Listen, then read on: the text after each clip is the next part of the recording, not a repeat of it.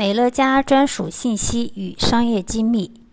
美乐家事业代表如果以任何的渠道获得美乐家所属的信息及专属资料与商业机密，是不可以向任何的第三方透露该信息的，也不可以在任何时候使用该资料来推广其他的事业机会。如果说有违反和使用本条规定，对美乐家事业及其他事业代表的事业造成无法弥补的损失，那美乐家的话及其事业代表是有权通过法律渠道来解决的。那具体的内容的话，大家可以查看事业代表政策的第九条。